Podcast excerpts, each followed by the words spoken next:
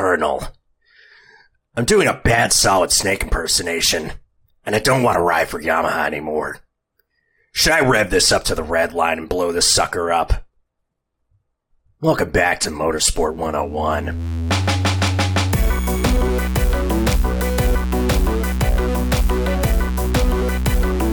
Hey gang, welcome to episode 380 in a Motorsport 101. I'm your friendly neighborhood host, Dre Harrison, and we're back at it again with a surprisingly stacked episode when it comes to the two wheel action because, oh my god, MotoGP went radioactive this past weekend.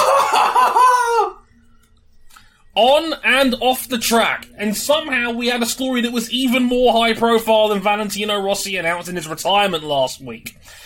Somehow, some way, I can't believe I'm saying this, but Maverick Vinales might not be riding a Yamaha ever again.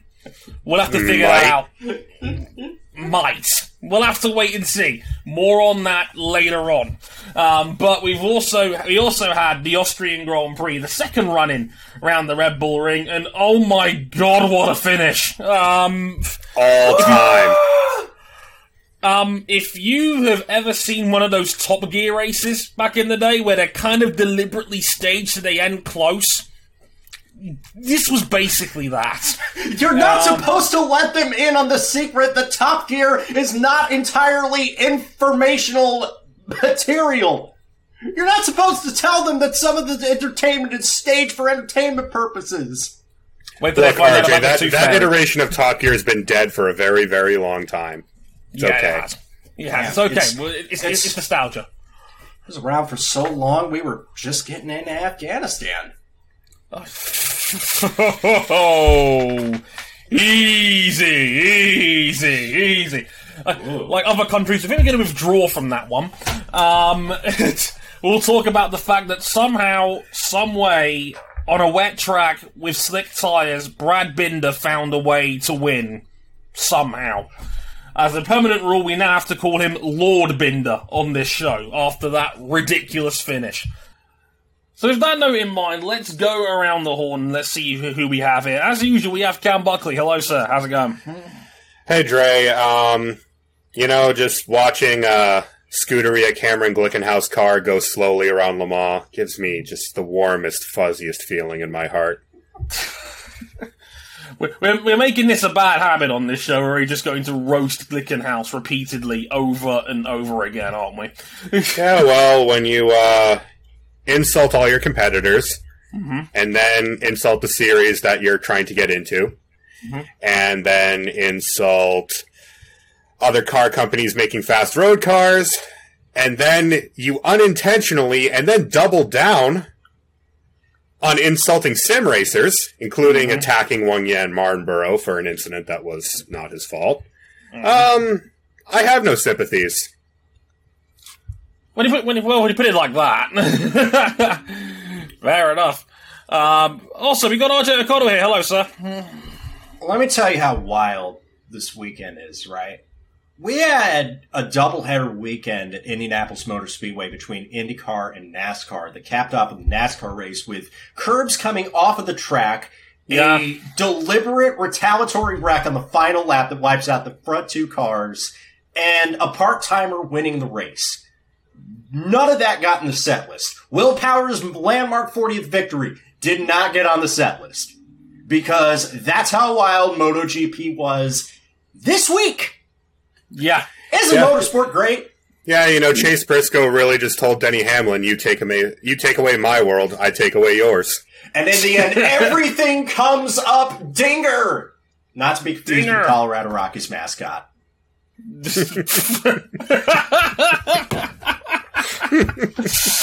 Ooh, sailing close to the wind on that one, I see. It's like watching OSW. um, also, we have Ryan King. Hello, sir. Yes, and I can't believe we haven't mentioned it yet, but uh formerly crowned their first ever world champion. Uh, That's that- right. Max that. Verstappen was not the first to do something again. It's a bit of a running theme at this point. Yeah. Oh dear, oh dear. But uh, yet, also very true. We'll get into that as well later on in the show. Also, in the time since we last recorded, Me and King both got a year older. As you do. Happy birthday! Happy, Happy birthday, King. Happy birth Dre to Dre. It's mine. It, it- birthday it was, special. we're recording this on the 18th. I was 29 yesterday. So, so me and King were the same age for like just under a week. Um, like, "H- h- how's 28 treat- treating you, King? Yeah. Yeah, I know. Yeah, that, that, that was my feeling too when I was 28. Now I'm 29 and I'm thinking, oh, I'm thinking, holy fuck, I'm 30 next year. It's a, it's a terrifying prospect. The midlife crisis is inevitable. I felt that. But, I uh, felt that. The midlife crisis is coming at 30, which is like very terrifying to think, damn, is our life expectancies really shortening up that much? Or are we just really putting that much pressure on ourselves to achieve stuff before the age of 30 in society? Who can say? Who I think the answer falls somewhere in the middle.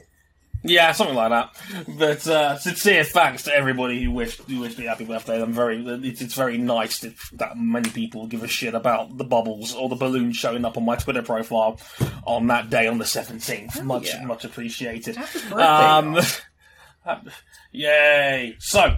In this episode, there is a double dip MotoGP segment, not only on the most ridiculous Austrian Grand Prix you'll ever see in your life, but also well, let's just say if you're an editor, um, this wasn't ideal because one whole day after we recorded last week's episode, Wait, All- let's set the stage. Yeah. Let's set the stage for our viewers, our listeners who listened to last week's episode when you said, and I quote, for once a bad weekend wasn't Maverick's fault.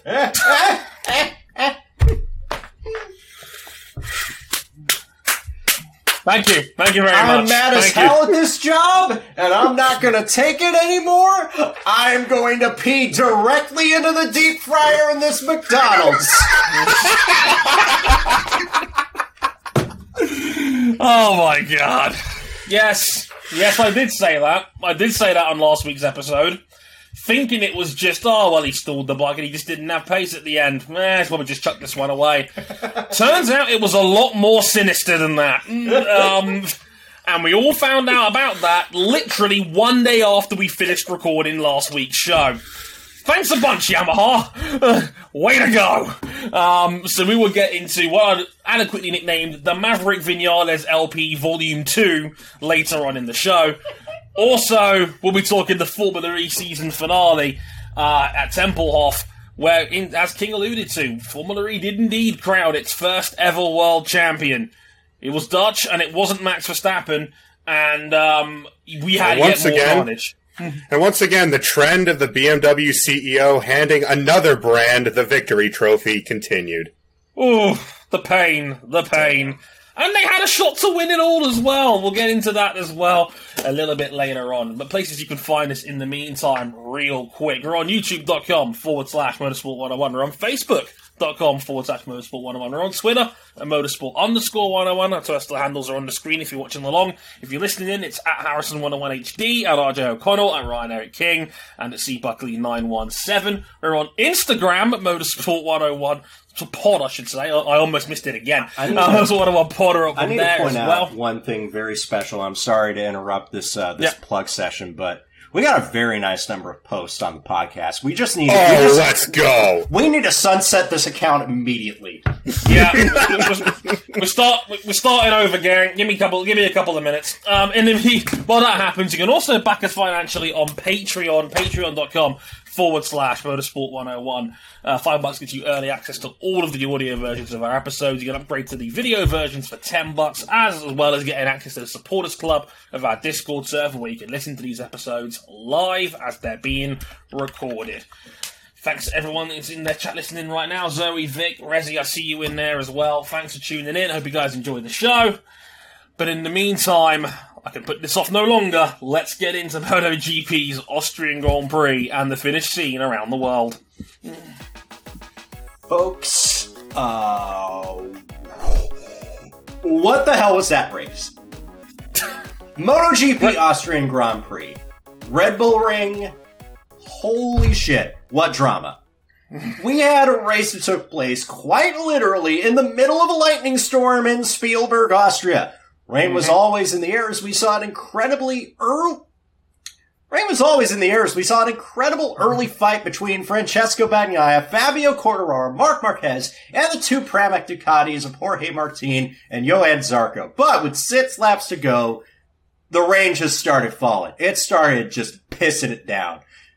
All majority of the leaders pit in for a wet bike, wet tires and all that. But one dude decides, uh-uh, I, am going to see this out all the way to the end. It's Brad Binder. He's going to continue on slicks. He had a 30 second 33 second lead on the chasing group, and with just barely half a lap to spare, Binder was able to limp over the line to take a miracle second victory in the premier class over Francesco Bagnaia, who quite literally passed five bikes in a span of two and a half quarters to finish second, and Jorge Martin following up his first win with a third place finish. Luca Marini and Iker Lecuona finished finished fifth and sixth. That's the best finishes of their career.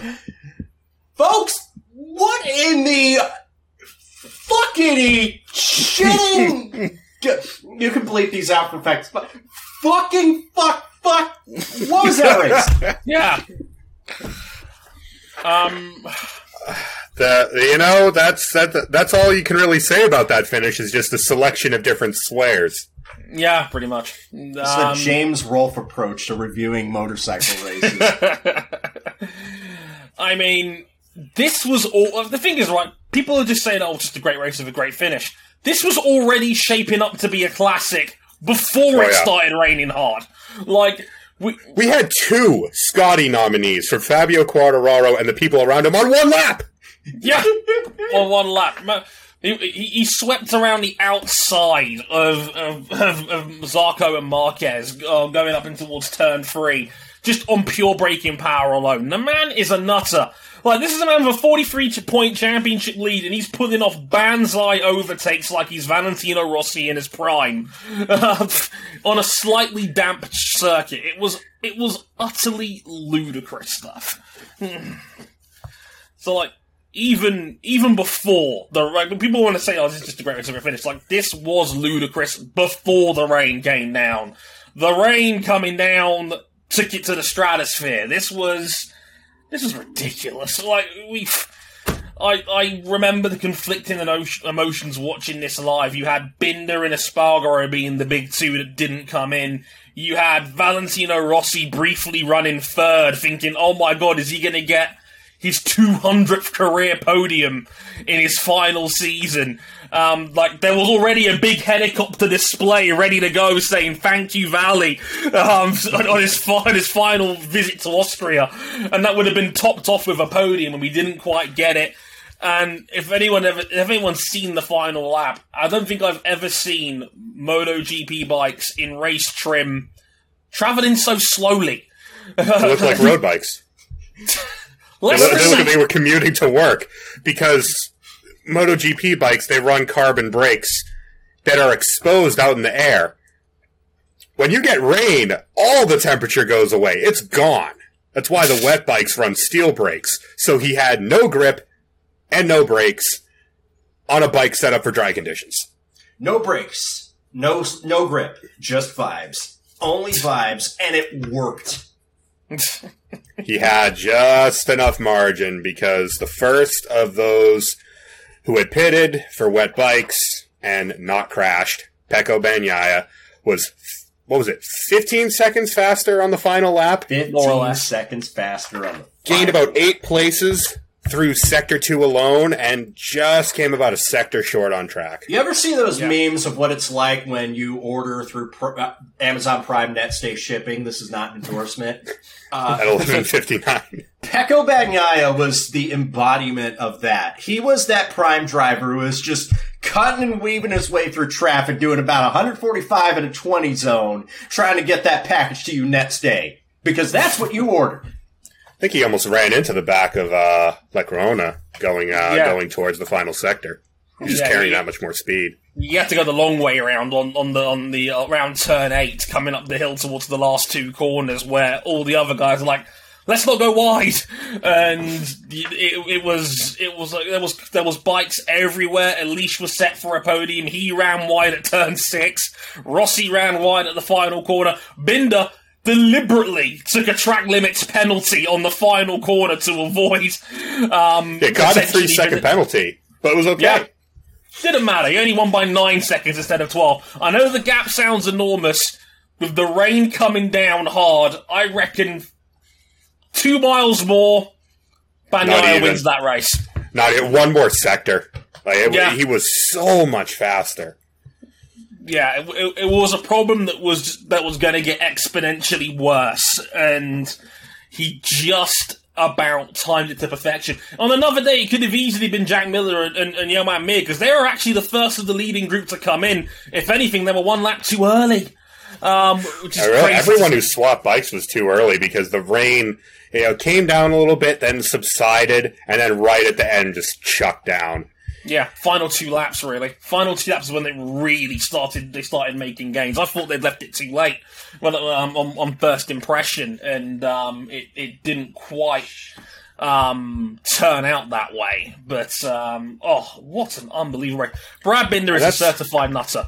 Um, there, there is- Lord Binder, stand for our Lord Binder, He's, he's King, got- your man's on home soil for KTM. Repping the Haley mulch gear. I, I appreciate that choice of shirt, Dre. Yeah, it's, it's a good, it's a good shirt, but um, yeah, I, I, I, that that was the most balmy of finishes I have ever seen. And that's not Like, even mentioning, um, well, some guy we used to see lead a lot of races was finally back at the front on a right-hander circuit. Marc Marquez was ridiculous in this race, and unfortunately, pushing just too hard to try and. He, he had such a margin over everyone else in the wet. He had pulled a couple seconds and just pushed too hard and dumped the bike at turn one yeah, because he would've knew he was going to have to go. Yeah, he would have. He had to have pushed 100% to try and catch Binder. It's Yeah. already sad enough that Honda doesn't get a farewell F1 race because we just got the news the Japanese Formula One Grand Prix got canceled today. It's worse when Honda still hasn't made a good ass bike. Yeah, There, there was a. St- I will say there was a step forward this weekend. All weekend, Marc looked a lot more like his old self. Also, thanks to some painkiller injections in his arm because uh, it ah, helps. Ah, Yeah, right handers, right shoulder, big big problem. Um, but uh, I and what what should have been a what should have been another day of potentially taking some points out of Quartararo. Well, Zarco bin the bike. yeah, And even with uh, an awful finish for Quartararo, having fought for the podium all race and then being caught out in the Yamaha's very, very weak performance in the rain, he left with more points than he entered with. yeah. And he finished seventh on the day, and it, it, it, he still extended his championship. It's like it's like Alex Palou at Nashville all over again. Wasn't really in contention at the end. Didn't have a particularly good day himself. Still made gains. Still made gains. He's got a ah. forty-seven point lead as we head towards Silverstone Yeah. next weekend. What a finish that was! yeah, That was just total mayhem. King, yeah, like I need to hear from you, buddy, because that's that's your manufacturer. You are the self-professed day one KTM stand. Would you ever think you could have a finish this good? Oh no, I definitely thought we were losing this race. Uh, like, I don't know, what was your reaction when you see Binder stay out? Was all the other leading bikes pull in? I was like, "There's no way he's going fast enough to keep this lead. This is over." I don't know what move they were thinking. I don't think. Are we going to fumble the bag to an Aprilia? Like, I'm in like big, a big Patrick Ewing head coaching Georgetown move. Like that was a bad shot. Have you ever shot that shot? Have you worked on that shot? It was either going to be really good or really, really bad. Oh, give give that what- what- whatever you gave him on that three year contract, it wasn't enough. Like back to back years, KTM pulls off ridiculous finishes to win a race. Absolutely ludicrous stuff. Gentlemen, is there any other motorsport finishes all time that you could think of that are on that level of ridiculous? Um, I mean, everybody's going to make the obvious comparison to Brazil F1 2008 because Yeah. the conditions and the way they played out. That s- the drizzle turns into a sudden downpour, and all of a sudden the whole scene just completely spirals out of control. Next thing you know, cars are going 15 seconds a lap faster on the final lap than they were before. What I want to say is this. that, that is an all-time good finish. Um, I've uh, I've I've got one that uh, the NASCAR viewers of the show will remember. Um, 2011 Talladega, in the waning days of the tandem drafting, three wide, two deep. Jimmie Johnson pips the Roush duo and the other Hendrick duo by a couple thousandths of a second with cars in the wall. That's about it. Um, I'm a little bit biased. I was going to say IndyCar at Texas in 2016. With to be Same fair, vibe. the entire final restart is pretty much them going like at one point they're four wide going into turn three at, at Texas, and um, Simon Pagenaud did the very smart thing. Yeah, I- my, my man is just like, you know what? This is a good day for me in the championship. I'm just gonna back off the throttle real quick. I'm good. Almost ruined by Graham. Rahal hot dogging over the line with a fist up in the air, knowing he was accidentally creating more drag for his car. Um, not mad that he beat James Hinchcliffe over the line that day. Not mad at all. Mm. Anyway, uh. Like that, like that. 20, 2017 Le Mans in the GT finish, Corvette v Aston Martin. oh boy, I remember that one. That, that was Oh, it's a it's a short list.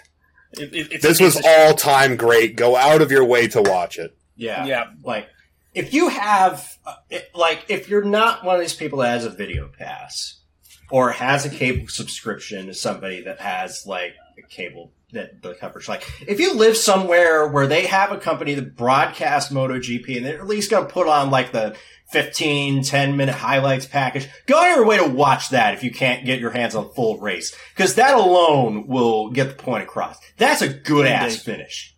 That's a hmm. good ass Yeah, race that we yeah. watch. Yeah. Solid Hi- highlight versions are in are in the UK. If you want to watch the BT Sport coverage, their YouTube channel has a full highlights of that race, as does NBC's YouTube channel for the Americans out there. I'm not sure if there's geo blocking involved in any of that, but either one of those should be good. Um, it's an all-time great finish. It's an utterly ridiculous race in general. If it doesn't win Race of the Year, I'll be shocked. And it's already a stacked category this year. Um, we've already had shot? three or four. Oh yeah, good, good shot, good shot. Um, clearly you worked on it. One-legged step back. Um, I'm but Ben uh, Simmons working on those on those free throws in these unedited montage clips. It probably took about 200 takes to produce. Alexa, play "Fix You" by Coldplay. You know what's funny is that whenever you rev an engine too hard, uh, you usually have to take it to service to be serviced to be fixed. And I think that's a pretty good segue, Dre, into our next segment because, uh, as we alluded to uh, at the start of the show, we thought the Maverick Vinales was just having a regular bad time. As it turns out, Oh my good. good what we didn't gracious. know was I, I Trey. think I'm right. Yeah, I, I, I, I, I, I, where, where do I even Floor is start with yours. this one? I mean, I, I allude to in the script I wrote where I just said, look, the biggest Moto story, MotoGP story of the year played out again because it involves Maverick again. Only this time, it's somehow even more sinister than we originally had it.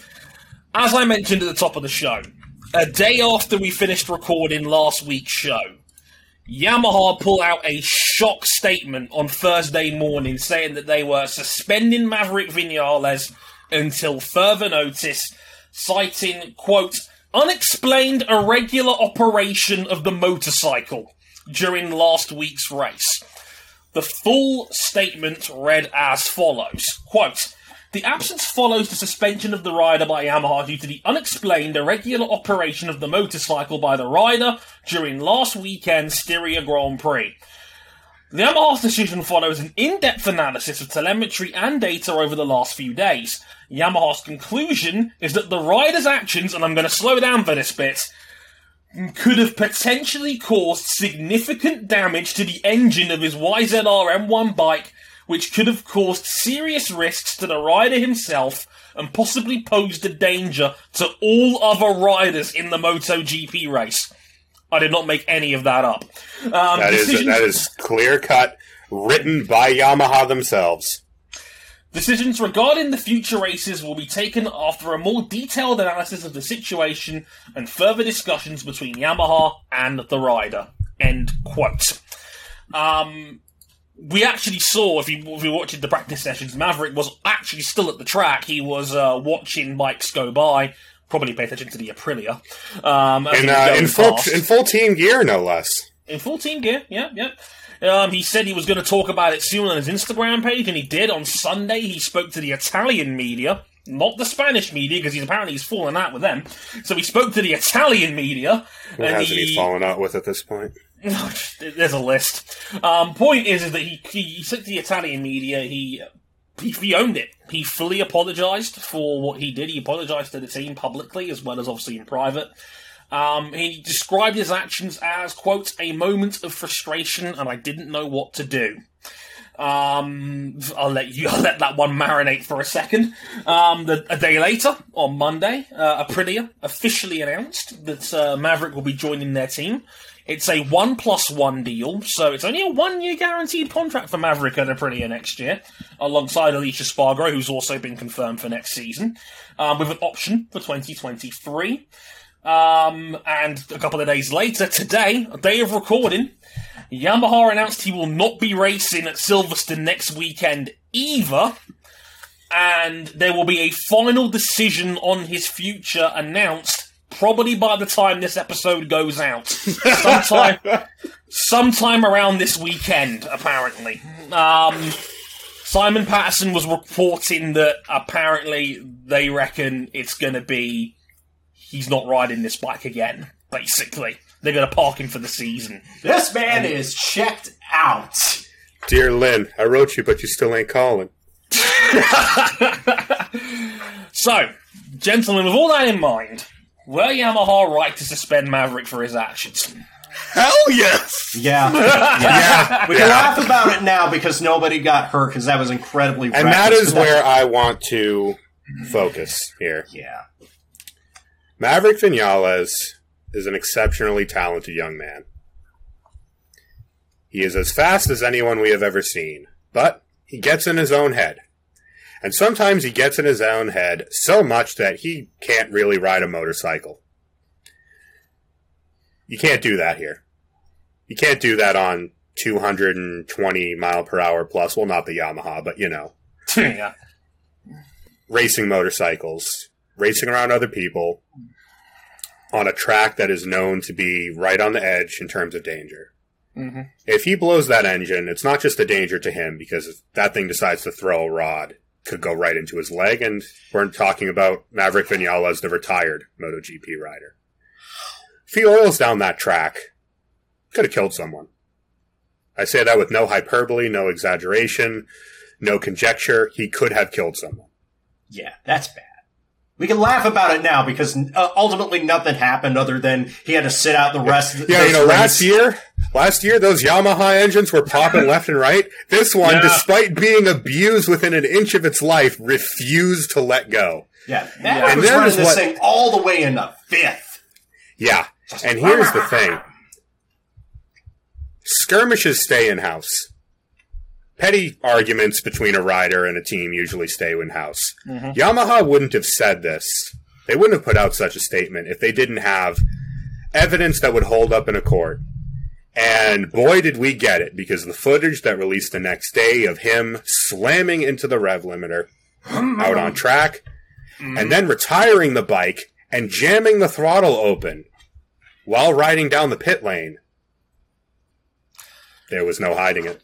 Clear as day. You you do for the record, for those who may not be as educated on MotoGP, this was one hundred percent intentional. You can't over rev an engine like that by accident. It is it was clear as day. In fact, the internet were immediately, um, you know, like being the sleuths that they Trackside, were. trackside photographers went. Yeah. They went to the media after, like, what the hell was going on? Because you could hear it.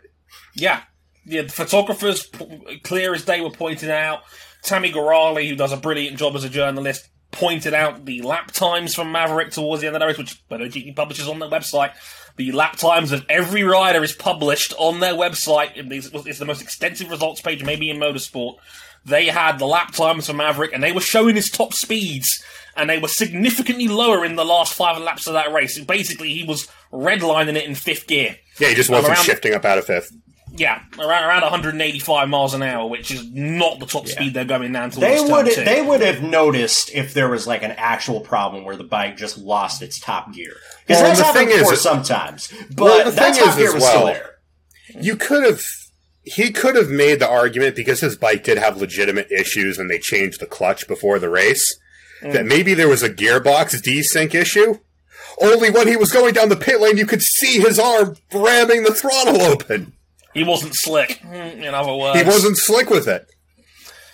Yeah, it's uh, it was 100% intentional, clear as day, black as white, clear as crystal. Because then the replay footage came out the next day after the suspension came out. They put it, they published it on the website for people to see for free. Um, well done, social media departments. Mm, good work. You know who you are. you know who you are. Um, good work. Um, and um, yeah, it was clear as day. You could hear him multiple times, multiple laps, redline the engine.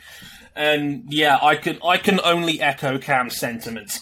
And I know a lot of people have cited, well, what about Maverick's mental health? I want to address that real mm. quick. Mm. Mm. Because I know I know a few people mentioned this, like oh you know, it's, oh mental health is all fine and good until the guy's on a 280 kilometer motorcycle. Look, if your head is not in the right place to be riding one of these things, you shouldn't be anywhere near a motorcycle, and that is not a warrant for you to intentionally sabotage a motorcycle that a lot of people in the back have put their blood, sweat, and tears into. That's probably Maverick on the phone now. Um, but uh, but um, a lot of people put their blood, sweat, and tears into working on that bike. It is not okay for you to be revving an engine on purpose, and of course, the safety risks that come alongside that He could have killed someone. potentially so dangerous. Absolutely. On this track, on those parameters, on that circumstance, We just had a whole week's worth of discourse over is the Red Bull ring safe for motorcycles? for the second Yeah, and we year in a row. are, in fact, we are getting a track change on the run uh, to, to slow the run. We'll Yeah. effectively get a chicane between what turn one and turn two are now that feeds Hmm. out into current turn two, slowing it down. If he Right. oiled that section of the track down, some we would have gotten a worse version of the crash that, let's not forget, could have killed Maverick last year. Yeah. Or even a Fee Sirens incident in Moto 2 last year. Where Yeah. bikes went over a, blind crest and the next thing you know, somebody hits him. Um, mental health is all well and good, and I am look. Mental health in sports is something that for far too long didn't get talked about enough. Some people who still try to brush it off. It is incredibly important. Yeah. of course. If you are not in the right frame of mind, you shouldn't be on a motorcycle out on the road. You shouldn't be on one on track on a track day. You shouldn't be on one in the fastest racing motorcycles in the world, endangering your fellow riders. Yeah, if it's that bad, if it was that bad between Maverick and Yamaha, and we could tell it, it, it is that bad, but bad. I wouldn't have blamed Maverick for just being like, dude, I don't want to ride this bike anymore. I just want to sit at home. Well, he doesn't get the choice now. Not, yeah, no, Because Now- he's parked, I guarantee you he's not getting back on a Yamaha for as long as we speak on motorcycle racing. He's I wa- done. I want to say this. Um, Yamaha should have made Maverick Vinales dress like Kanye West living at the Mercedes-Benz Stadium. they should have him. Uh, they should have had him in the garage. Wa- they should have him walking through the stands wearing uh, wearing pantyhose on his head and just a big puffy blue jacket, so that way nobody could tell that it's Maverick. That has to be his punishment. I mean, it, it segues in nicely to the second question I was going to ask is, is that, is this the end of him at Yamaha altogether? Because listen, they, they were Yes. awaiting a Yes. decision. Fuck yes. he's done.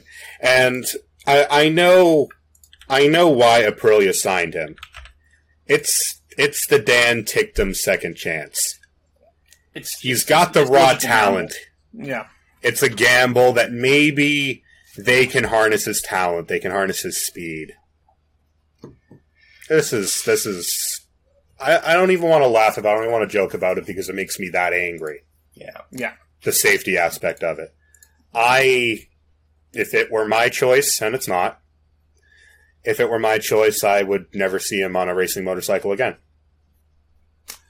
But you And know that is not how that happens. Because we're seeing not that in NASCAR happens. now. We're seeing where bad decisions get rewarded with a move up the grid. So this either goes one or two ways. Maverick Vinales suffers at Aprilia until he decides he wants to quit the sport, or Maverick Vinales somehow lucks into one of the best bikes in the grid come 2022, and he wins 10 of the first 12 races and becomes champion.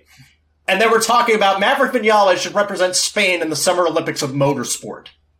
Yeah, except Maverick Vinales doesn't do that because Maverick Vinales is good for one or two token race wins where he is completely untouchable and is otherwise anonymous on a He motorcycle. cashed that in first week of the season. That He was won a race this year. How how long ago does that feel now? That, man, March feels like 20 years ago. Yeah. I No, he's say, not coming like, back For Yamaha. me, No. for me personally, I what's the swing me word in this? From a competitive standpoint, I, I I actually think there's a re- there's a semi reasonable chance that Yamaha brings him back, and the only reason why I say that is because if Yamaha wants to triple crown, they're not going to win it with anybody else on their They're, motorcycle. they're not going to win a period. I I like again. Maverick is a good enough second rider where you can back him up with points. They have the thing is Ducati just overtook them in. The, I looked at this up before we started recording. Ducati just overtook them in the teams in the manufacturers championship. They're three points ahead of Yamaha right now. In the teams championship, Yamaha's got a 37 point lead over the factory Ducati team. If Yamaha wants the triple crown, they are probably not going to win it with Cal Crutchlow on the second bike. Because that's they, can't the light. they can't trust him on a motorcycle. Hmm. That's just how can you ever trust him again with one of your bikes? That's the that's the problem. I I I would not trust him with a motorcycle if I was Lynn Jarvis. However, how badly do Yamaha want to win all three titles? I don't know. I, I, I, I tend to think that the decision will come from not from within the team, but from the higher ups back in Japan. Yeah, that's Probably. that's the board's decision. You know, if the Yeah. board decides Maverick Vinales is not fit to ride a motorcycle, that he's going to sit out the rest of this contract until he decides to leave for Aprilia. I mean, sorry, you you just got to work with a Honestly, combination. I, of- I don't even know if I don't even, I don't even know if his contract sees out the year. I think Yamaha now will be looking at any conceivable way for their legal department to fire him. you get that buyout, son. Not that, not that. I, I'm pretty sure there's some kind of clause in a given contract that if you, if you don't ride to the best of your ability, and I think trying to blow your fucking bike up falls under that category, it probably has a clause for Yamaha to boot him out. But then the problem for Yamaha now is they've got no riders. Valentino is 7,000 years old, about Yep. to be a father. Happy to hear, and uh, the photo shoot was fantastic. Oh yeah, Playing right fun. into the bit. New meme format just dropped. Uh, what else we got? what else we got at Motor? Motor? We got Fabio Quartararo is carrying the team on his whole back because Franco Morbidelli's uh, busted knee seems to get knee. worse every. It's a bum knee and it seems to get worse every week. He's and his 2019 until- Yamaha the record. Yeah, yeah, His, yeah. his even bike even if he's on a work anymore. 2019 Yamaha, he's out until Misano minimum with that knee injury. Let's say in September. Yeah, at they best. can't rely on him. Regarding- They can't rely on Cal because Cal. I, I love how Cal this week was. Can you make the rear of the bike have less grip? I'm too used to riding a Honda. I'm t- I'm too used to riding a bike that's worse than this. Damn. Even with all of this going on at Yamaha, they are still not as much of a mess as HRC is. But you Right. know what they're you know what they're looking forward to is Hmm. that is Jake Dixon and Darryn Oh Binder my god! and Garrett Gerloff, the return of Garrett Gerloff. They've got no- Gerloff. they've got no second string riders that are really showing themselves to be MotoGP material right Does now. Does Keenan want to give Toprak a ride? Does he want to reconsider that? because we didn't even mention this in the segment, but Petronas are leaving SRT altogether at the end of the season, and their Moto 2 and 3 teams are being shut down. So they're going to blow the whole thing up in Moto 2 Tell and you 3 what. this year. I'm and sure we'll get to it later, but I think this story about Petronas leaving them has a bit of bearing on another motorsport brand that just pulled out of another series later on in this show. because uh, yeah, it's uh, it's a problem. It is um, Petronas leaving SRT, and it's looking like Darryn Binder in Moto Three. Yes, Brad's brother is going to get one of those two seats next year. They're already talking about him getting a test later on in the season, and it's That's looking like SRT survives. yeah, they're try- apparently they're trying to put together a bid to buy the team outright from underneath them, basically. Um, but it's looking like, as as it stands, Darryn Binder will get one of the two seats. Maybe Jake Dixon gets the other one. He's almost certainly going to be riding as a as a wild card at Silverstone next weekend. You know, hometown bias and all of that. So, uh, if you'd have said to Jake Dixon two years ago while riding in British Superbikes, hey, you're going to be riding as Valentino Rossi's teammate in MotoGP next year, he'd have called you crazy. But here we are. Um, No, Here's you would have been like, "Oh Lord, I'm moving up that fast." About that. But About here we have uh, SRT, who last year was arguably the best team in the field. Yeah. This year, they're nowhere Uh-huh. due to injury, old equipment, and old rider. And next year, I don't know. I don't know if they even get to next year. Um, you know, it's all going to be dependent on that buyout and who they can get in, hopefully with a little bit of money behind them. Does Spire Motorsports want to get in the motorcycle? No, we're not doing that. no, stop that. But it But- leaves Yamaha with a situation where they've got no one to put on that second factory bike. No one who will, no one who they can trust or will score the points or doesn't already have a schedule in another series. Toprak would be all well and good, but he has commitments in World Superbike. Yeah. Yeah, and he's, Um, he's in the thick of a he's in the thick of a title race with Jonathan Rea right now. Only a wasn't- handful of points between them. He's in a title fight with Jonathan Rea. Wow. It's wild. We have not been keeping tabs on Superbike World Championships a lot this season, but yeah, apparently it's getting good. Also, didn't Yamaha want to sign that one dude? Where'd he end up? KTM. Ah, yeah. Yeah, that'll do Yeah, it. they they triggered their own uh, in in house turmoil by keeping him away from Yamaha. Yeah. Funny how that one all turned out. So yeah, Yamaha almost as in as almost as much as a mess as Honda is, and we joked about them on this show many, many a time. But Yamaha have got a lot of shit to iron out in their status because uh, it's it's, a mess. It's Um, not remember- the bike for a change. We thought it was the bike. Maybe it wasn't the bike all this time. I, I tend the more I look at it, the more I think, you know, Vinales is the guy they cold shouldered Jorge Lorenzo out of the team for. Mhm. Honest to God, I don't think Yamaha ever falls as far as they did if they don't boot him out of the team. I really don't. They still would have had Lorenzo as an anchor when Rossi started his slow decline around 2018 sort of time. Um, And I think Loren- Valentino's decline began earlier than maybe we thought it did, and it was just hidden by the fact that Vinales was up and down every weekend. Yeah, yeah, we just thought, well, Maverick's not great, Valentino Rossi's not great, the Black's probably just a bit of a stinker. Maybe there was more to it with the riders than we gave it credit for back then. Maybe, in Yeah, I mean, hindsight. last time we talked about it, we had like our whole referendum on should if you're Yamaha, do you replace all the riders? And we didn't think at the time we needed to replace all the riders except for Valentino. Well, maybe. I don't know.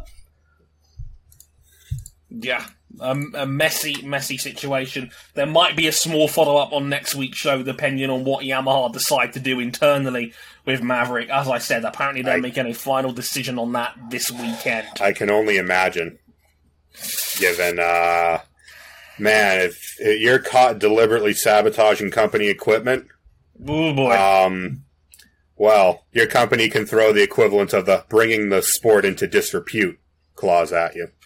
Yeah, for once that phrase is actually relevant and not just one thrown around on Twitter whenever someone doesn't like something in F1. Um, you know, so yeah, you know, it, it, could very well be a case of that. And, and, and, as Cam points out, Yamaha would never have released that sort of statement if it couldn't hold up in a court. The lawyers have had a, have had a say in that statement. Trust me. So yeah, more on that by the time we get to Silverstone, probably in a couple of weeks' time. So uh, yeah, we'll see how that goes. But uh, meanwhile, over in Tempelhof Airport, um, we had Formula E crowning its first ever world champion for the season seven finale, and uh, this was a wild one. The season finale of the FIA ABB Formula E World Championship produced yet more drama, fitting, fitting of its chaotic season with Lucas di Grassi winning the first race by a nose ahead of Edo Mortara and Mitch Evans. It's still 14, it still left 14 men eligible to win the title in the final race on Berlin's reversed layout and of the two of them, uh, and and two of them were immediately um, eliminated after Mitch Evans' car died on the grid, and he oh. was rear-ended by Edo Mortara uh, at uh what 27 G impact, 27 Gs, driving what? into the rear of the Jaguar and fracturing a vertebrae in his back. Thankfully, both drivers were able to walk away it immediately got more dramatic during the restart when Jake Dennis got caught out by Buemi in the braking zone and hit the wall, eliminating himself from title contention. Correction. It was a mechanical failure. The rear axle oh. locked locked and oh. sent him into the oh. wall. That's why there was that cloud of black smoke. Oh shit. And yeah, so all of a sudden, like at that point, it's worth pointing out before King continues. Dennis was in the box seat at that point in time, um, and then next thing you know, as soon as the restart happens, he's in the wall. He's out of contention. Carry on, yeah. King. Sorry. Even under the green, the race had had more heart-stopping moments, including an unnecessarily aggressive Nick de Vries, now in the championship box seat himself, almost collecting himself twice in battles with Pascal Wehrlein uh, yeah, in, in battles with Pascal Wehrlein, but it was Norman Nato becoming Formula E's 20th podium finisher in 2021, with Stoffel Vandoorne's 23rd and Nick de Vries, uh, 23rd podium finish, and Nick de Vries finishing 8th to secure both championships for Mercedes EQ. Only for them to confirm today that they're leaving the series at the end of next season. Because of now course. My, now my point earlier, Petronas just just dipped on one of their racing teams that they directly fund. Well, you think Petronas doesn't sponsor Mercedes? They don't sponsor Mercedes FE, but they do sponsor them in F1. Not not as much as they used to by a large margin. Mm, Shout out Ineos. We, we, we, I mean, Ineos are in the third of the team now. They've probably got much more of a controlling stake than what Petronas used to have. Yeah, and considering that Ineos themselves are uh, are an oil company. One for another. I just know them as being a bunch of bottlers in the America's Cup. Yeah, that works too. But uh, in that statement, they basically they doubled down on their commitment to F1. No, Mercedes isn't leaving F1. We can put that away for another like month. yeah, I mean, gentlemen, what the hell was that for season finale? What was that? I mean, it was yet more carnage in an already carnage-filled Formula E season. But how was that climax for you guys? Well, I um, think it boiled down to hey, so many drivers can win this.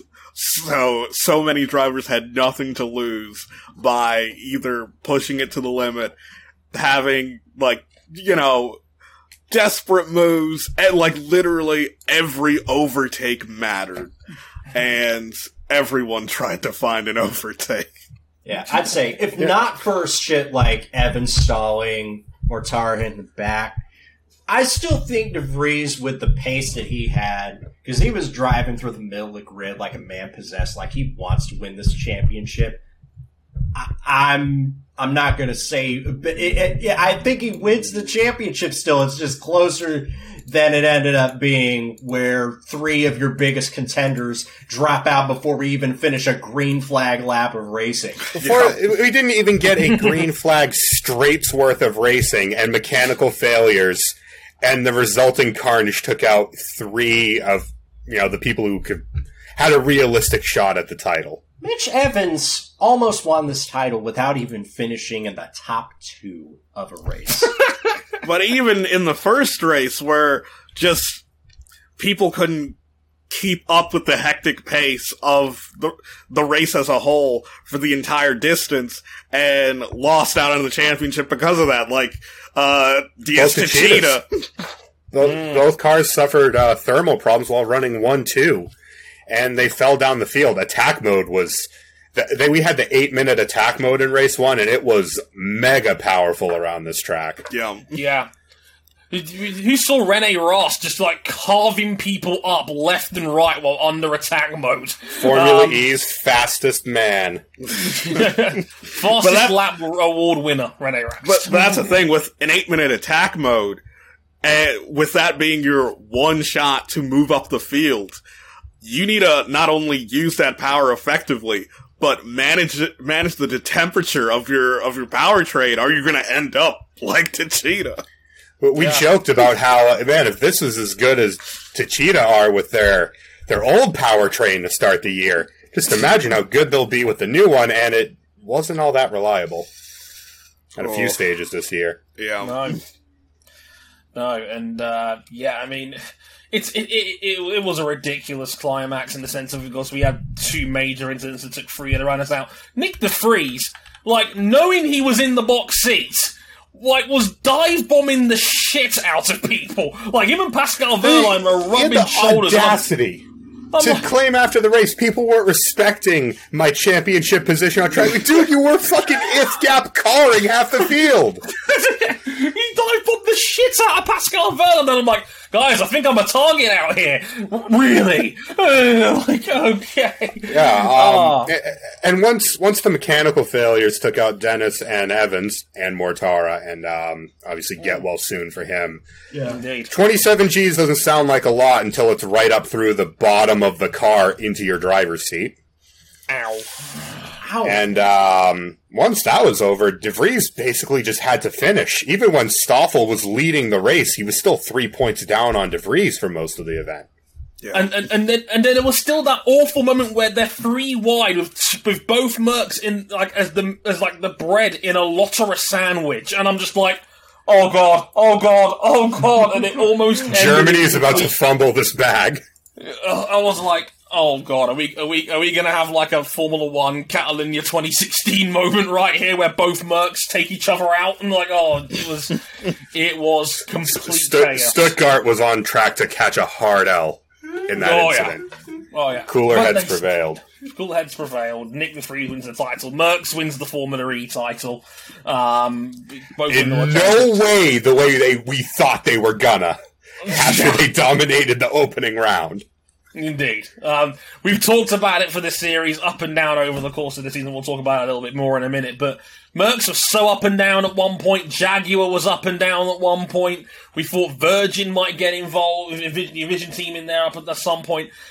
Like Dre, hit me with this stat. How many yeah. points is this ch- were available in this championship? 450. How many did the winner win with? 99. Doing it for Jeff Burton, 99. Less than 100. Carlin, less than hundred points from Chester four race wins worth. Jorge Lorenzo. Yeah, about yeah. Nick de Vries won the title with about twenty two percent of the available points on offer. He only finished in the points on seven out of the fifteen races over the course of the season, and he won the title by five. Because of course he did. like I'll, I'll give King this at the, at the top of the year, when we did our season preview, he thought there were seven teams that had a genuine chance of winning this title, and on the final race of the year, six teams were still eligible to win the Constructors' Championship. He was absolutely right. Well done, Nine Ryan Eric teams broke- nine teams broke double digit points. Yeah. Yeah. Six teams were eligible to win the team's title in the final race. Six! like, it was ridiculous. Utterly ridiculous. And um, I know a lot of people are going to be split on the format of the championship and whether it's a good thing or not. We'll talk about that more in a little bit. But we have to talk a little bit first about the breaking news that came out today. That we there was rumblings already in the air about this around the Berlin's weekend, but we got confirmation today, as we record this on August 18th, that Mercs are indeed quitting the quitting the series at the end of next season, season eight. Um, I mean, it's the third major manufacturer to quit the series in the last year, or inevitably quit the series, or announced they're quitting the series. Sadly, BMW and Audi, that was their final ever race. I mean, gentlemen, what impact do you think it will have on the series as a whole? Because it's it, it, no matter which way you slice it, it ain't good when three manufacturers are quitting in a year. No, it's not ki- good. No, at that all. that's that's uh you you remember that mass exodus back in the 08 recession where it seemed like every manufacturer apart from Ferrari was about to leave. It kind of feels like that. I think it's a I think it's a two pronged problem. I'll go with the outside factor first. Sports car racing, where Audi Audi's bread was buttered for a long time, is now you can now compete in the top class in a way that doesn't require Formula One level budgets. It's cheap. It's cheap. You get to run in America. You get to run overseas. And other people can do a lot of the work for you. And if they consider that that is a better place to spend their money and get return on investment for advertising dollars, then that's what they're going to do. Definitely, I think that's the case with BMW and Audi. Mercedes obviously doesn't have a sports car program. Well, they've got their GT3 programs, but that's different. Mm, yeah, but Not on the that's same level. Yeah, we'll have to see what happens with the future of the ACO and their GT platform. We could get some Mercs back at Le Mans within the next couple of years, albeit not fighting for the overall. They Um, decided they were done with that. I think the internal problem is one where Mercedes won this title, right? Yeah. Mm-hmm. That's their name is on the trophy. Can't take that away from them. Does it really feel like they won? If does it feel like anyone won a championship? It's a strange one. It, Does it feel like any team was out there proving that they had the best technology and were winning a bunch of races and had big TV time with their logo right front and center on the car? It was probably a bit of a hodgepodge, certainly. I can't imagine it's a good look for Mercedes that they won this championship despite spending a lot of the year running down in like 15th and 16th place.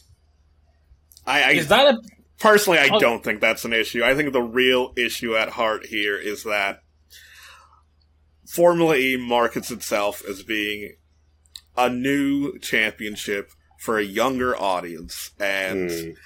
that audience has not appeared. And no? while TV viewership has naturally increased over time, it has not increased at the rate Formula E expected or any of the teams in the championship as expected. And you can even like gauge this on social media where on say Twitter, Formula 2 still has more Twitter followers than than Formula E, which Yeah.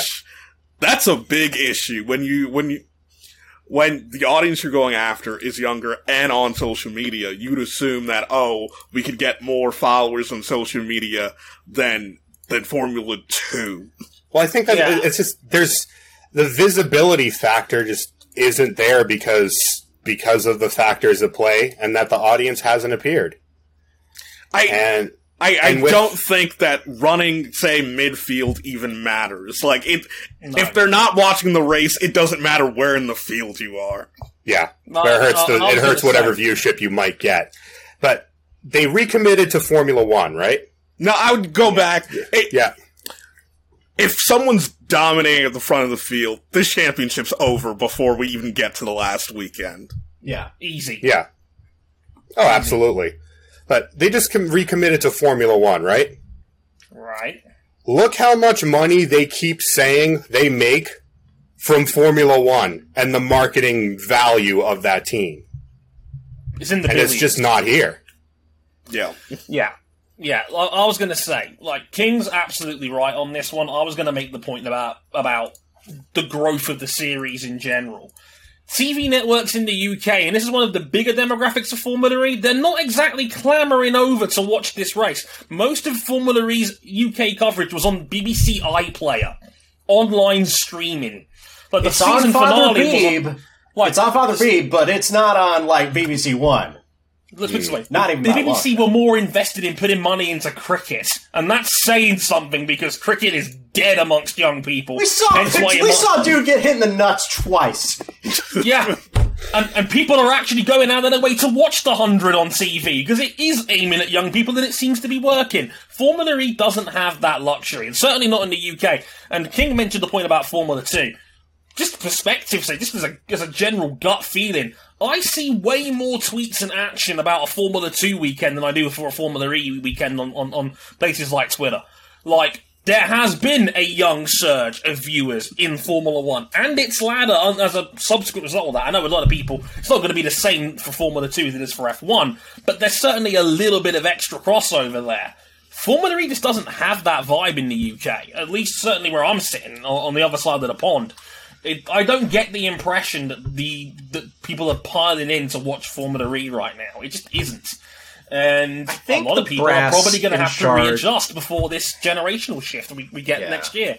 Hmm. The Pro- I can definitely see that Formula E seems like it's run by a bunch of people that think that they think that young people think that they know what they think that you know they have an idea of what they think younger audiences who may be into motorsport want but they don't always hit it on all fronts and, and- I, I- I think it's a, it's too. They they've poured in quite a lot of chaos into the format inherently, I love that and that can be fun sometimes, but it hasn't brought it. it, it it's I think it's been proven that's not necessarily what people want. Fun it hasn't brought the viewers. I, I think the the big overarching problem with Formula E is that. Give me one second. Oh, that's cool. No worries, man. Al- Take your uh, sorry, that's uh, Neom winner Alex- Alejandro Agag calling. Hey, Alejandro Agag won a made up award presented by the Hyphen. yeah, yeah, yeah, yeah. My, my, my cheesesteak is. Give me five minutes on the cheesecake. Mm. like I, I think the big overarching problem with Formula E is that it doesn't matter how entertaining or not entertaining the product is, if no one is interested in who's racing in the championship, then no one's gonna watch. Like us as diehard motorsport fans are fans of the drivers in the championship, but most like most almost if not all the drivers are I would say kind of workhorse drivers where like they are there are first of first and foremost professionals at what they do. They will they will race wherever they're assigned and they'll do it well. Mm-hmm. And there isn't any there are not that many star drivers you could say in Well, Formula just a- and you see it play out with fan boost because who wins it every single race? Carryovers from Formula Two, Yeah. Formula One, and on rare occasion from the golden age of LMP1H and WEC. That's You miss, it. Yeah. Do you miss the days of di Grassi, Degrassi Van after Dorn, Buemi? Yeah. But, but the thing is, like, you'd say the carryover carryover from that golden age, like people mainly remember them from Formula One. yeah, Does anyone remember Lucas di Grassi from Formula One? Come on. You'd be surprised, but yes, they do. they do. I don't, I don't, I don't acknowledge them. Memory of that. that they still count. But but no, he's absolutely right. Who's the like Formula One? And I know it's not a fair comparison, but Formula One are so, and the people that are watching it are so much more infused behind the driver personalities now than ever before in this sport. From Hamilton to Vettel to Norris, um, depending on what costume he's wearing, George Russell, etc., etc. Right? Formula E doesn't have that. Not really. Not Like- They don't have a household name. Yeah, like no offense to obviously all the F1 people we mentioned who've come over, but they weren't stars in F1 to begin with. Like the reason why they win fan boosts is mainly just name recognition. yeah, like, people oh, people Stoffel, recognize recognize. Yeah, that, that's that guy that got bodied like nineteen and zero by Alonso. Yeah. It's Yeah. like the the biggest name that they've ever had competing in FE full time was Felipe Massa. And people pretty much followed Felipe's every move in FE. And when he left, there was clearly a void that was, you know, made and never filled. no. Norman Basically, Nosser just just turned doesn't into hit one like that, big does it? dunking session. Really. Yeah. No, no, like it, like Norman Nato just hits differently in that sense. unfortunately, sorry, Norman, it's not your fault. Um, but it's just one of those things. Look, they, there's not a household name. There's not a big recognizable star. Influencers are not going to move the needle like people think they do. Um, trust me, I've seen it with the hundred. They've tried to get a bunch of social media influencers into that. It's not that. It's been the cricket that's got people into it. To use the comparison, but you can see there's parallels about how they're trying to get new viewers involved. It's not working on that level. And even having a completely chaotic championship, one where nobody had a clue who was going to win the titles until around about the five minutes to go in the race when Nick de Vries stopped dive bombing people. Like, it didn't, if anything, it probably split the room on whether we should have a format like this because a lot of people didn't like the fact that no one could stand out from the crowd in Formula E this year. And that's what that's what I wanted to put to you guys as well, because like I want your overall thoughts on the se- on on this season I- overall before we wrap it up. Because I'd say There's a lot going overall, overall, most of Formula E's good seasons, which are over like more than half, which Yeah. again Yeah. is impressive. Most of Formula E's se- seasons are kind of highlighted by either shock wins or someone able to string together multiple wins. This season has been highlighted by people getting disqualified, mass accidents, black flags, like it was unpredictable for all the wrong reasons. Other hmm. seasons are unpredictable for great reasons. We, we've had seasons defined by, for a couple of them, defined by, in the second half of the season, great title fights between, you know, people like di Grassi and Buemi. This year there was so, there's just so much chaos and so much of the unknown that it got, for me, it got overwhelming to the point Yeah. where I had trouble fo- just following what the hell was going on. Pour in a dash of rules that probably shouldn't be there, rules that need to be enforced better, and disqualifications seemingly because a team pulled the FIA's pants down. Yeah.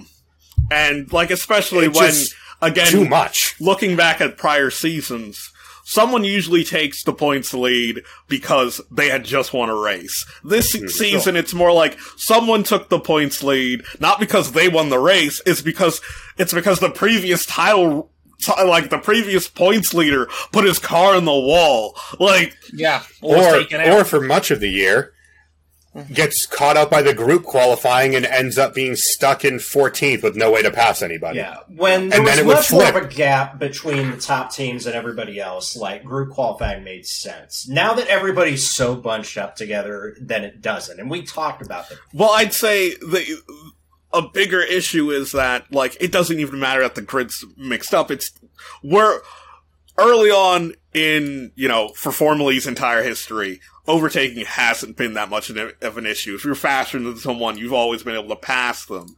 Now it's genuinely becoming an issue where it's difficult to Too many of the cars people. are too equal. Yeah, yeah. And you get a lot of these dead zones in races where cars just can't pass each other and they're just following each other nose to tail, and it's not entertaining. And as King, as you as you and Cam both alluded to, like it got too much at certain points. It was just like you you couldn't run. and It's, it, it was actually genuinely difficult to write scripts for this show on occasion because there was no coherent story. Sometimes it was just like, oh, Nick de Vries won the won the first race, second race, Nick de Vries is in the wall. I'm like, oh, it was like, Well, what's and, and it triggered on? a lot of desperation moves, and it triggered what every time, every race, it fe- felt like the top six in the championship would flip because they flipped in qualifying, And, and then, then it would flip back and forth and back, and eventually, it just your head feels like it's going to explode.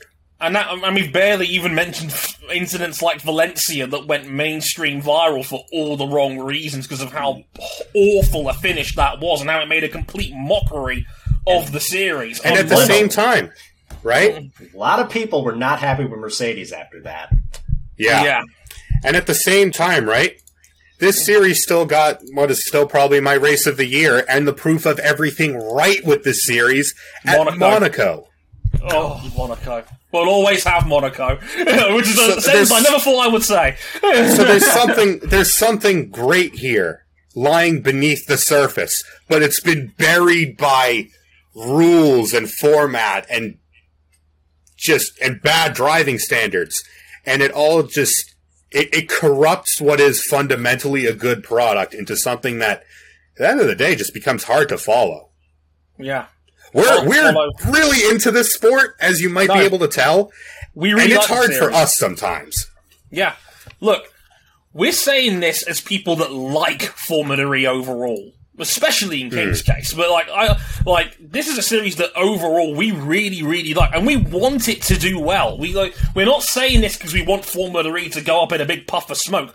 I would love for this series to flourish alongside some of the other bigger series that we cover on this show. But there are issues that need to be addressed, and it is not a good sign when manufacturers are bailing. It's not a good sign when your series' most prominent moment, maybe ever, was a farce in Valencia. And No, like honestly, Yeah. I think Yeah. it took something like this happening for them to take notice. Because when they see Yeah. stuff like this happening at Valencia, it's like, oh, look at all the They know. interaction we're getting. Like They know. Yeah. They know it's not good interaction. and No. like it takes something like this ha- like they don't know it's not good interaction they don't care interaction's interaction and it's numbers are numbers. yeah Getting and posted, getting roasted is getting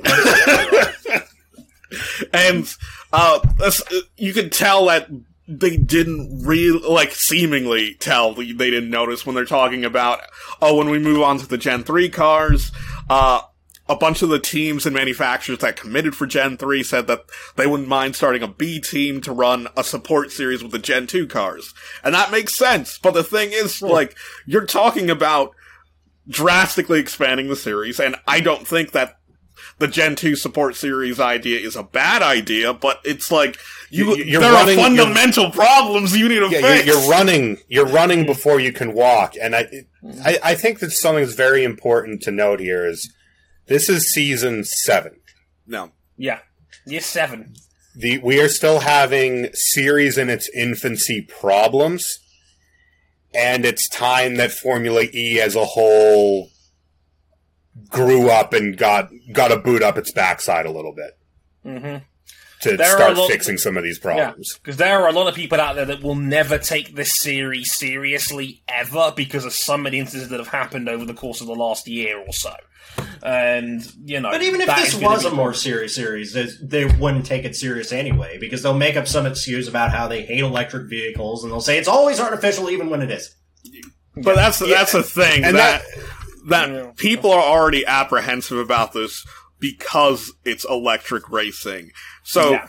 the It's bear, doing itself no favors. yeah, it's doing itself no favors in terms of trying to build a core audience. eventually, you know what? It doesn't matter what, you know, what silly, outdated views some people might have towards something. If you put out a good product, people will come.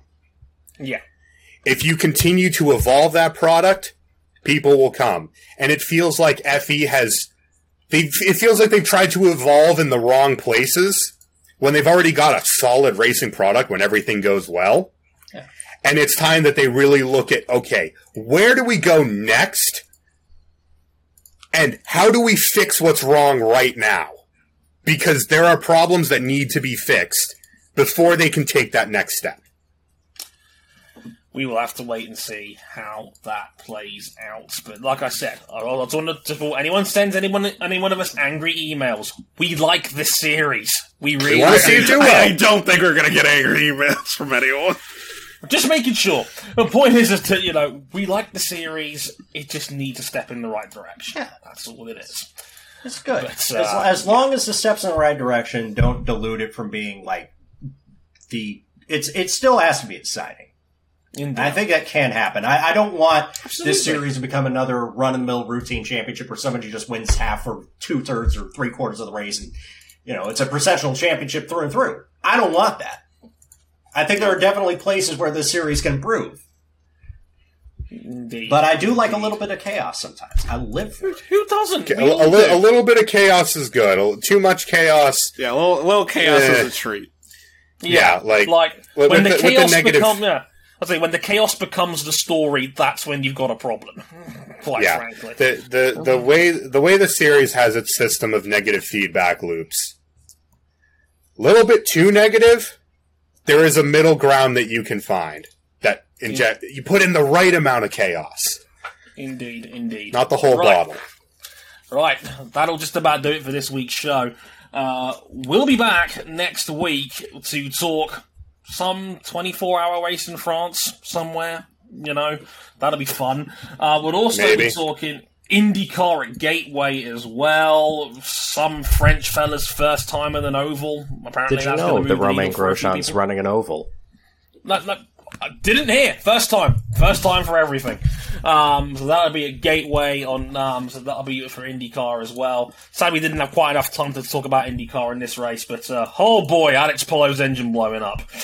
Oh boy, bringing the title, bringing the title group, And right still back having a relatively healthy lead. Will Power's got the monkey off his back. He's got the piano off his back. 40 wins. Indeed, um, And then it got a more- upstaged by whatever shit happened in that NASCAR race. Less said about You that know, shit, the better. But, It uh, took it took an actual track disintegration to stop Hendrick driver number five. yeah, We're getting desperate here, folks. you can't run that every week. I mean, but uh, anyway, point is, Le Mans Gateway next week. And um, basically, you can find us before we get out of town. YouTube.com forward slash motorsport 101. Subscribe if you haven't already. Facebook.com forward slash motorsport 101.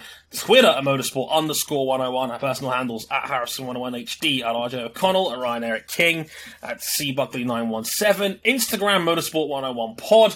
And you can back us financially on Patreon, patreon.com forward slash motorsport 101. Five bucks for all our audio shows, ten for the video, and live access as well. We'll be back next week. But until then, I've been Dre Harrison. They've been RJ O'Connell, Ryan Eric King, and Cam Buckley. And until next time, sayonara. Later, y'all! Bye. All my homies hate Jim Glickenhaus. There's exactly one slander free entry at Lamar, and it's SRT 41. Everybody else are a bunch of bums.